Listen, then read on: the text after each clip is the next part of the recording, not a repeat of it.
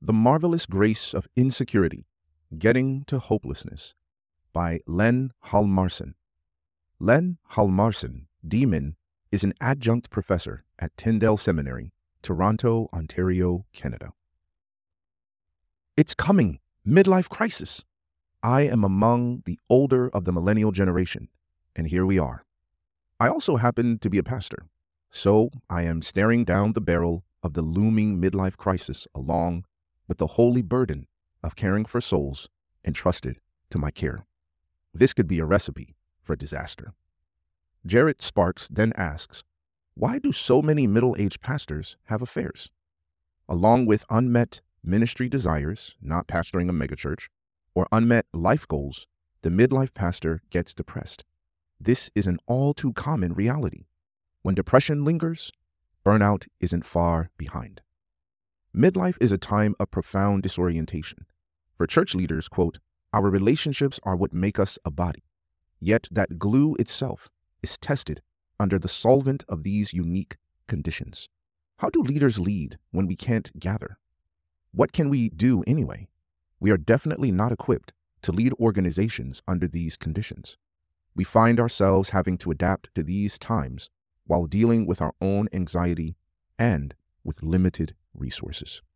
Some of us may soon be out of work. We are in a time where we need a new beginning, but we are trapped in liminal space, a space between. We feel lost and not a little hopeless. End quote. In the book, The Critical Journey, authors Janet Hagberg and Robert Guelich describe six stages of the journey of faith. Stages three to five are of particular interest because they describe the movement from a productive life to a place of confusion and from there to a new place of restful action. Our interest is in that transitional place between stages four and five. They call it, quote unquote, the wall. Stages of faith. Stage three is the quote unquote normal productive life. It's busy. There are multiple and complex demands with little time for reflection. Then something goes wrong, and we are launched into liminal space. The most notable description of stage four, quote, things just aren't working anymore, end quote, and quote unquote, there's got to be more. I don't know how many pastors and leaders I've spoken with in the past 10 years who find themselves in this squeeze. Shipwreck. Another way of framing the transition between stages four and five is the movement from a stable state of apparent orientation through disorientation to reorientation. When our internal maps suddenly become inadequate, the experience is one of profound disorientation. We are truly lost. But these transition experiences are not new. Our heroes of faith were familiar with uncertainty and with disorientation.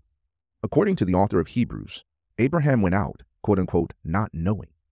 Walter Brueggemann sees the movement toward uncertainty in the Psalms, the movement from orientation to disorientation. First, are prayers of orientation. The words of Psalm 1 present the kind of black and white world most of us live in before the great questions rise to disturb our clay. In this simple world, the good guys are blessed and the bad guys get what's coming to them. This is the pre 9 11 world. Then comes the crash, and suddenly we find more affinity with Lamentations. Quote, I am the man who has seen affliction. End quote. Where are you, God? Our questions echo a sense of abandonment, a once predictable world that has become unstable. We no longer know who God is. God has become like a hunter, like a bear lying in wait for its victim. Our experience of sovereign presence has become something else, like sovereign absence. If we make it through this phase, eventually, we come out the far end with a different perspective. We are reoriented to God and God's world. Quote, But this I call to mind, and therefore I have hope. The steadfast love of the Lord never ceases. His mercies never come to an end. They are new every morning. Great is your faithfulness.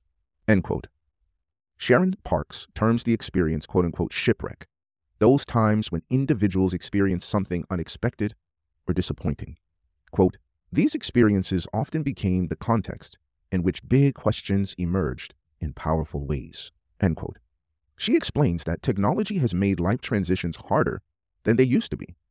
Digital devices and social networking, quote, can contribute to heightened productivity and a greater connection to the global community, yet to an increasing sense of loneliness and isolation that leads to many mental and physical health risks, end quote. If we pass through the uncertainty, we can discover new purpose.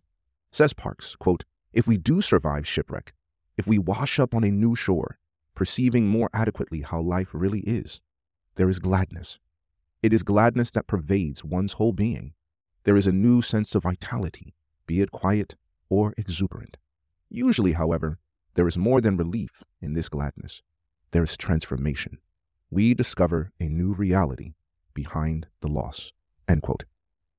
Quote unquote shipwreck experiences are part of the much larger journey of developing a deeper sense of meaning and purpose. They can result in a richer, more personal faith and become the foundation of new exploration. In organizations, they result in renewed engagement and energy and opening new territory, or in what is termed, quote, a competitive advantage, end quote. Our personal sense of control was inadequate and unrealistic. We have surrendered to something larger than ourselves. Dark Night. In classical spirituality, we call this experience of hitting the wall by a different name, the dark night of the soul. The hope of the dark night is that we are like the caterpillar, weaving a cocoon and will emerge transformed. In the experience of the dark night, God seems distant and silent, but the silence is fraught with purpose. In this experience of abandonment, our soul is purged of self motivation. The experience is one of soul searching and of purification, the kind of desperate reflection we avoid when things are going well. And so, God engineers a way for us to slow down, perhaps even to stop. The pain gets our attention in a way that daily victory and constant activity do not. In the Old Testament narrative, Israel is led into the desert because only in this way can she learn radical dependence on God. Daily, she is fed by God, given water by God, and delivered from her enemies by God. By day, she is led by the cloud, and by night, by the pillar of fire. God leads Israel into the desert to woo her. Exodus is a great romance. The Lord will allow no other lovers for Israel. This is the great value of the desert. It purges us of distorted motives and wrong attachments. In the desert, we detach from things and from self in order to become attached to God and His kingdom. Only after 40 years in the desert is Israel ready to enter the land of promise. But what mechanisms does God employ for this purpose? The dark night is a gift to us, a gift intended to bring wakefulness and humility. When leaders and faith communities are in decline, they begin to ask new questions, deep questions about motivation, about ends and means, and about control. The Lord engineers the journey so that our eyes are lifted above our own needs and the small kingdoms we build to the eternal kingdom He alone can build. Disorientation. Disorientation arrives for the purpose of renewal. God puts to death what is earthly in us so that His life can fill us and so that, eventually, we can renew our ministry and mission with the sole aim of pleasing our Master. We feel caught the call is to enter a holding space, a place between. There is no going back and no going forward. It is neither movement from nor toward. But neither is it empty space. It is God space, sacred space. In the paradoxical reality of spiritual life, at the still point, we discover the dance. We can freely embrace God's gift of liminality. You aren't lost, you are right here. Can we learn to swim between two worlds? Can we learn to dwell in the space where we are not in control and we don't know the answers? Can we answer God's call to be where we are? At 71, a renowned pastor reflected on his midlife experience. Quote, I am overflowing with thankfulness to the mercy and the power of God to hold on to me during those years. When I look at them, I have to say, Thank you, Father. If you had not been massively true to your promises to complete the good work that you began, I wouldn't have made it. I sure didn't have the fingers to grip this cliff. My encouragement to men is that you lay hold of Jesus Christ as Paul says in Philippians 3:12. Lay hold of him precisely because he has laid hold of you. Paul gets real clarity, and it's not complex. It's short. You can put in a sentence why he exists to magnify Jesus Christ, whether strong or weak, whether living or dying, to finish our course in faith and love, not turning to the right, not turning to the left, not making shipwreck of our faith, our marriage, or our ministry.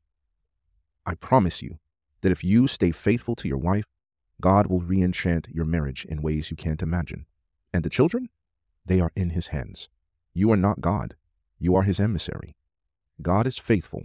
That's the bottom line. The way forward. When my children were young, they enjoyed all kinds of games. But we evolved one game I never really understood. When I was lounging around, they loved to come and sit on my lap. Sometimes, as a kind of hug, I would put my arms around them, grip their ankles, and hold them in a vice grip. They would squeal and struggle, but so long as they were small enough to sit on my lap, I was strong enough that they could not break free. They loved this game. But what was it really about? Now, much later in my life, I understand the game. I realized that there was a security in their inability to move. They learned a kind of surrender to the strength of a father. That strength was reassuring to them. It told them they were safe under my care. They believed their dad could handle anything. Of course, it was an illusion, but their experience of my strength helped them build a foundation of trust that enabled them to begin to take risks in the world and grow their trust in God. The Welsh poet David Whyte writes, quote, Courage is the ability to cultivate a relationship with the unknown, to create a form of friendship with what lies around the corner over the horizon, with those things that have not yet fully come into being. We may feel trapped in this strange location, unable to move, but when we are ready, the Lord will teach us of our weakness and His strength. Then we can enter a new kind of stillness, and when we are ready again, He'll let go.